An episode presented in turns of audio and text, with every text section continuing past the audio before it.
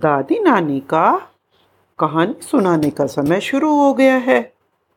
दादी नानी आज बच्चों को सुनाएगी सुनहरे हंस की कहानी।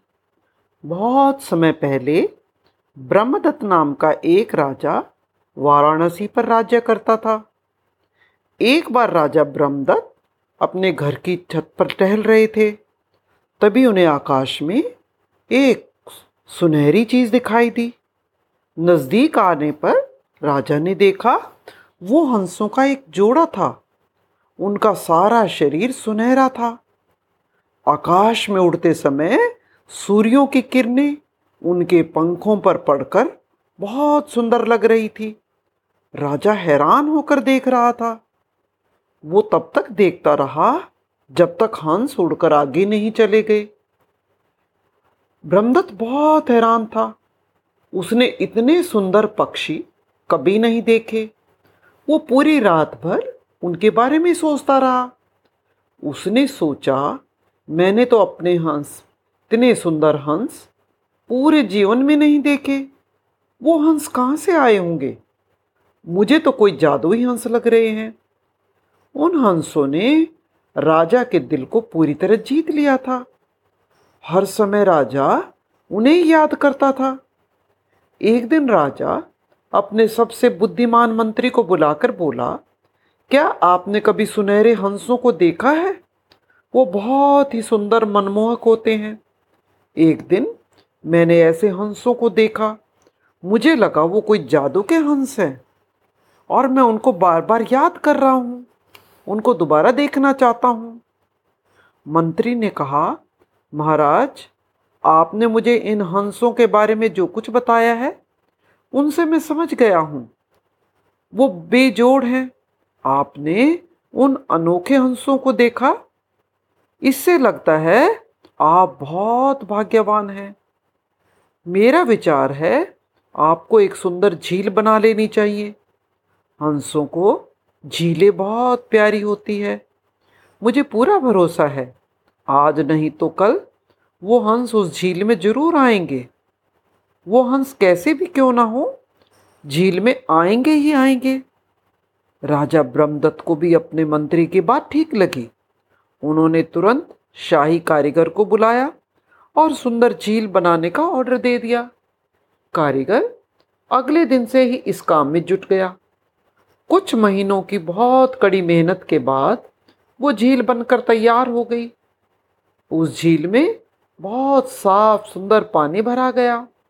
सुंदर सुंदर कमल के फूल बनाए गए। राजा ब्रह्मदत्त को वो झील देखकर बहुत खुशी हुई। खाली समय में वो उस झील के आसपास टहलते। उन्हें बहुत मज़ा आता था। लेकिन उनका दिल फिर भी उन हंसों को देखने के लिए करता था। उन्हें पूरी उम्मीद थी, एक ना एक दिन वो हंस ज़रूर उस झील में आएँगे। विद्वानों का कहना है, यदि किसी को किसी बात की बहुत ज़्यादा इच्छा हो तो वो कभी न कभी ज़रूर पूरी होती है। ये बात राजा ब्रह्मदत्त के लिए भी सच्ची साबित हुई। उनके मन में हंसों को देखने की बहुत इच्छा थी। एक दिन सुबह, जब वो झील के किनारे टहल रहे थे, तभी उन्होंने देखा कि सारा पानी गोल्डन कलर का हो गया है। राजा चौंक कर सुनहरा पानी देखने लगे।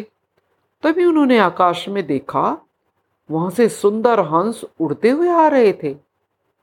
गोल्डन सुनहरे हंस ऊपर बंडरा रहे थे। राजा खुशी से नाच उठा। थोड़ी देर तक वो हंस झील के चारों और चक्कर काटते रहे। फिर वो झल के झील के साफ़ पानी में उतर आए और शान से तैरने लगे। राजा ब्रह्मदत्त उन हंसों से बोला, आओ हो, आज तो मेरी सबसे तेज इच्छा पूरी हो गई है। तुम्हें पता है, ये सुंदर झील मैंने तुम्हारे लिए ही बनवाई है। मैं बहुत दिनों से तुम्हारा इंतज़ार कर रहा था। मेरे मन में तुम्हें देखने की बहुत इच्छा थी राजा की बात सुनकर वो हंस आदमी की आवाज़ में बोले, हम आपके और आपके द्वारा बनाई गई झील के बारे में सब कुछ जानते हैं। कि आपने हमें यहाँ बुलाने के लिए ये झील बनाई है? आप वाराणसी के राजा ब्रह्मदत्त हैं। सच पूछे तो आपका प्रेम ही हमें यहाँ खींच कर लाया है। वरना तो हिमालय के ऊँची ऊँची चोटियों पर बहुत सी सुंदर झीलें हैं। हम वहाँ भी जा सकते थे। लेकिन हमारा मन में आपके द्वारा बनाई गई झील को देखने का लोभ था।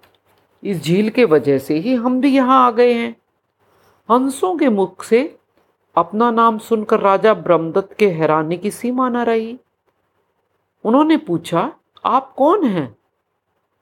और जिस दिन से मैंने आपको देखा है, मैं आप लोगों के बारे में सोच रहा हूँ। राजा की बात सुनकर दोनों हंस बोले, राजा ब्रह्मदत्त, हमारे जैसे सुनहरे हंस संसार में दूसरे नहीं हैं। असल में हमारा जन्म हंसों के रूप में हुआ भी नहीं है। काफ़ी समय पहले हम काले बदसूरत कौवे थे। कोई भी हमारी ओर देखना पसंद नहीं करता था और लोग हमें बहुत बुरा सोचते थे।